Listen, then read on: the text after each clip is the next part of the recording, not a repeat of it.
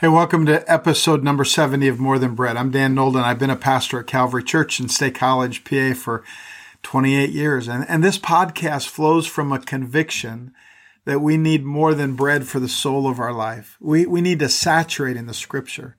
The people of God need the Spirit of God to breathe into our hearts and minds the Word of God. So in these series of More Than Bread, we're making our way through the Gospel of Mark. Today I'm going to read the first few verses of Mark chapter 1, verses 1 through 13. And, and as I read, let me encourage you to think in terms of three paths through Scripture. Listening, learning, and leaning. We listen for the voice of God. What are the places where something just steps, sticks out to you? It, it kind of grabs your heart. You say, that's for me listen for the voice of God. And we learn about Jesus. We, we learn about how he lived and his teaching. We, we learn about his life and, and, and then lean in. Ask yourself the question, what do I do with this? So let's read Mark chapter 1, verses 1 through 13 in the New Living Translation. I hope you're starting to get used to these words. This will be, uh, I think, the third time that I've read this section, but here's what it says. This is the good news about Jesus, the Messiah, the Son of God. It began just as the prophet Isaiah had written. In other words, my words, Jesus is all over the place, not just in the New Testament, but in the Old Testament. Isaiah wrote about him when in his story when he said uh, look i'm sending my messenger ahead of you and he will prepare your way he is a voice shouting in the wilderness prepare the way for the lord's coming clear the road for him this messenger was John the Baptist. He was in the wilderness and preached that people should be baptized to show that they had repented of their sins and turned to God to be forgiven. And remember my words, we've said, you know, forgiveness is amazing. It's so important to our, our walk, to our life, but, but the gospel goes even farther. John the Baptist baptized for the forgiveness of sins, but Jesus baptizes with the Holy Spirit to make us part of his family. This messenger was John the Baptist. He, he did this baptism for the repentance of sins. And it says in verse 5 all of Judea, including all of the people of Jerusalem, went out to see and hear John. And, and when they confessed their sins, he baptized them in the Jordan River. His clothes were woven from coarse camel hair, and he wore a leather belt around his waist. For food, he ate locusts and wild honey. John announced, Someone is coming. And who is that? Jesus. Are you the one that you say you are? Are you, are you the one? John thought so. He said, Someone is coming soon who is greater than I am. Verse 7 So much greater that I'm not even worthy to stoop down like a slave and untie the straps of his sandals. I baptize you with water, but he will baptize you with the Holy Spirit. One day, Jesus came from Nazareth in Galilee, and John baptized him in the Jordan River. As Jesus came up out of the water, he saw the heavens splitting apart and the Holy Spirit descending on him, in, in essence, baptizing Jesus like a dove. And a voice from heaven said, You are my dearly loved Son, and you bring me great joy. The Spirit then compelled Jesus, forced him to go into the wilderness where he was tempted, tested, tried. He battled, my words, uh, against Satan for 40 days. He was out among the wild animals, and the angels took care of him. So, John, or some of you know him, John the Baptist, is, is an important part of Jesus' good news. In fact, you might say that John is the beginning of the good news. He's a messenger, he's one who comes before, he prepares the way. And just because he comes first, it doesn't mean he thinks he's the best, because he knows there is someone who comes after him, right? This is such an important principle. You, you don't do it alone. We're better together. There are some who come before us and some who come after us and some who walk with us. Even Jesus had those who came before, like John the Baptist, and those who came after, like us, and those who walked with him, his disciples, his friends, his apprentices. Listen, this is what church is all about. The church is not a building, it's not an address, it's it's people. The church is God's people living together, loving together, leaving a mark together when you look around you, you see the church. And if you come when no one is here, you, you may still, still see a building, but you won't see the church. You, you are the church. And ultimately, it's not about where we meet or when we meet. It's about, it's about who. So let me just ask you, who are the people who came before you? Who, who has God used to prepare the way for you? Maybe they saw something in you. They were they were willing to serve you. They gave you living proof of a loving God. They, they encouraged you when you were ready to quit. They sponsored you. They opened a door for you, introduced you. They prayed for you or spoke into your life. Maybe you don't even know all the ones who came before you. But, but some of you have an, an amazing heritage. There were people who came before you and their faith, their generosity, their sacrifice and perseverance and prayer, their prayer prepared you or prepared your path. Who were those people? Who are those people now? The, the ones who came before you and the ones who walk with you now. I mean, when I, I think about those people in my life, I am overwhelmed with gratitude. Let one or two of them come to mind right now. Think of one or two of those people that are walking with you right now. And in the next 48 hours, find a way to thank them. T- tell them what they mean to you. You know, one of the reasons why the people in our lives are so important is because their voice makes its way from our ears to our heart. You know what I mean? I mean, there are so many voices out there, right? The question is, who will you listen to? You listen to the people in your life who matter, the people who have a place in your heart. That there are voices that some of you have listened to all your life, right? Sometimes th- those voices have caused you to make unhealthy choices, right? Some of them were harsh voices, mean, always critical. They, they caused you to feel like you would never measure up. They, they brought a sense of shame to your life. You, you could never measure up to those voices. They made you believe you had nothing to offer the world. No one will ever love you. You can't be fixed. You can't be loved, not even by God. He won't forgive you. Mark tells us that Jesus made a decision that he was going to listen to God. Do you, do you realize that God, that that Jesus is one of those people who came before you and is walking with you, is making a way for you. You realize that, that you can learn to recognize the voice of God in your life. In fact, Jesus at one point said, My sheep hear my voice. They recognize. We, we can learn to recognize the voice of Jesus in our life. Time and time again throughout the story of his life, Jesus gave his ears to God. He, he paid attention to God. Have you decided to pay attention to God? God speaks to us in, in many ways dreams, prayer, circumstances, other people, but there is one living avenue of communication that, that must form the foundation of our listening relationship with God. It's the Bible, it's the Word of God it's more than bread. to whom are you paying attention? I mean, do we realize how much the answer to that question shapes our lives? You know what? I believe that we listen most intently to the people we want to be like, right? Influencers. I mean, some of us operate from the conviction that if we want if we want our best life now, we, we need God to do something. So we spend so much time trying to get God to do something. But what if at this very moment God is more interested in saying something? What if God is more interested in speaking something to you than doing something for you? It, don't forget the words of God are powerful. With a word, He created the world. And, and, and at some point in the New Testament it says it's by faith. Faith comes from hearing the word. Well, what if at this very moment God is more interested in saying something to you than in doing something for you?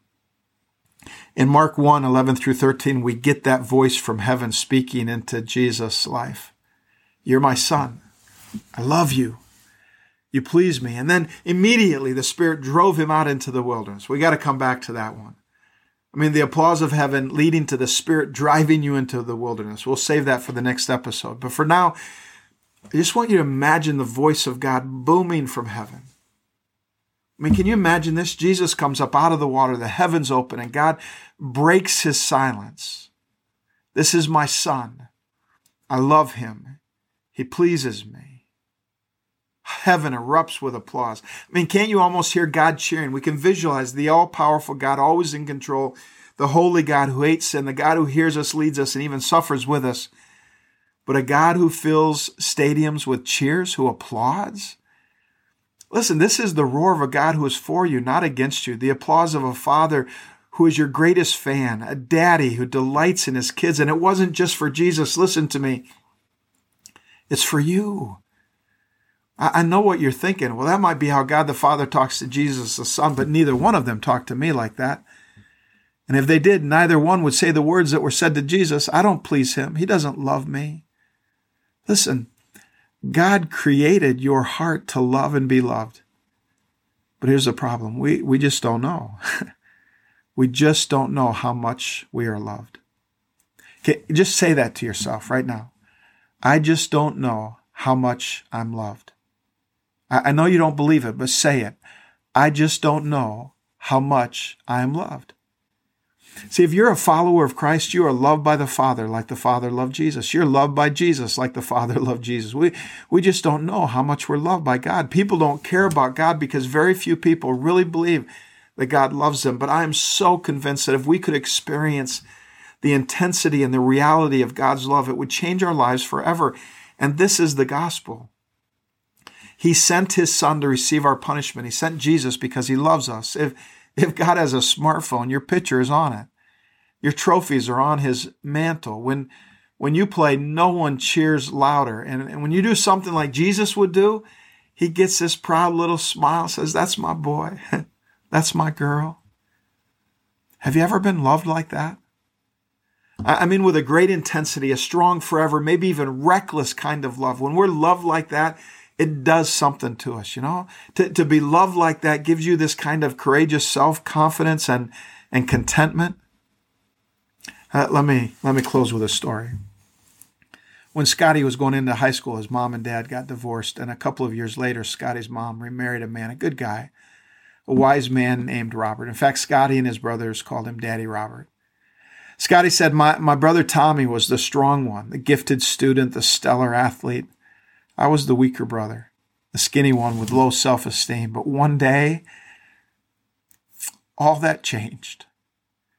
He said, Daddy Robert, my, my stepfather was driving me to one of my football games when he put his hand on my shoulder and he said, You know, Scotty, you're really strong. What?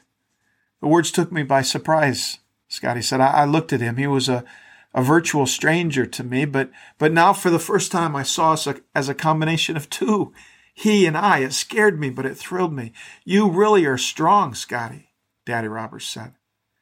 His hand felt huge on my shoulder. Something surged in my veins. He believed in me. With my oversized helmet sitting atop my bird like frame, I must have looked like a Tootsie Roll pop on the football field. But given those few simple words, I was let loose with a fury. On the Lancaster Tigers in particular, there was a terror across the line of scrimmage that night. I could see it in the eyes of the Lancaster player who lined up in front of me. I had been anointed for battle, and for four quarters, my opponent felt the full force of my father's blessings smashing against his head and shoulders. I was a different man, Scotty said. All because my stepfather had spoken life into me. Listen, there are voices, some of them from your fathers, voices that some of you have listened to all your life. Some of them were bad voices, mean, always critical, made you feel like you had nothing to offer the world. No one will ever love you. You can't be fixed. You'll never succeed. You can't be forgiven.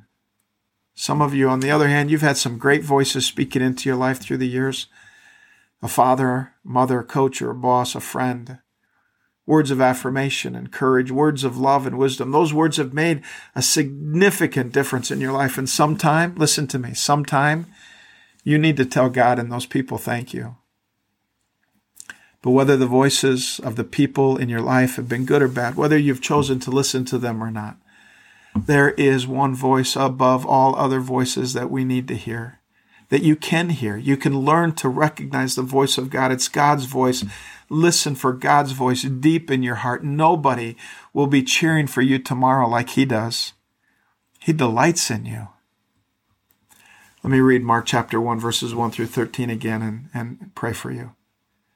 This is the good news about Jesus, the Messiah, the Son of God. It began just as the prophet Isaiah had written Look, I'm sending my messenger ahead of you, and he will prepare your way. He is a voice shouting in the wilderness. People gave their ears to John the Baptist, right? My words. He was a voice shouting in the wilderness, prepare the way for the Lord's coming, clear the road for him. This messenger, this speaker, this voice was John the Baptist. He was in the wilderness and preached that people should be baptized to show that they had repented of their sins and turned to God to be forgiven. And all of Judea, including all the people of Jerusalem, went out to see and hear John. When they confessed their sins, he baptized them in the Jordan River. His clothes were woven from coarse camel hair. He wore a leather belt around his waist. For food, he ate locusts and wild honey. And John announced, he spoke, this was his voice, saying, Someone is coming soon who is greater than I am, so much greater that I'm not even worthy to stoop down like a slave and untie the straps of his sandals. And, and, and you understand my words, John is saying, it's his voice. I, am speaking these words, I'm preparing the way, I'm a messenger, but it's his voice more than any other voice that you need to hear. One day, verse 9, John, Jesus came from Nazareth in Galilee, and John baptized him in the Jordan River. As Jesus came up out of the water, he saw the heavens splitting apart and the Holy Spirit descending on him like a dove. And a voice from heaven saying, You are my dearly loved Son, and you bring me great joy. I, I just want to stop there and just say, those are God's words for you today. If you're a follower of Christ, hear God say, You are my dearly loved daughter. You are my dearly loved son. And you bring me great joy. Would you pray with me? Father God, let us hear the voice of your Spirit in our souls. Let us hear the words of Jesus in our hearts and our minds. Father God, would you let us hear those words that you spoke to Jesus? This is my son. This is my daughter. You fill me with joy. Father, I, I thank you that, that like Paul wrote in Ephesians 1, we, we, we read it a few days ago. We, he, wrote, we, we are covered in your love. You've adopted us into your family through the, the life and the death and the resurrection of Jesus. And you did this because you wanted to. God, I, I, pray that each and every person listening to my voice would, would know that they would understand that they are the want to of God. They are not the have to of God. They are the want to of God. By your Spirit, let us know. Draw us in. If there's anybody who has not made a decision to, to follow you, would you uh, lead them by your Spirit right now to just say the words, to say, I believe in you, Jesus. I want to be a part of your family. I want to give you my ears. it's in Jesus' name we pray. Amen.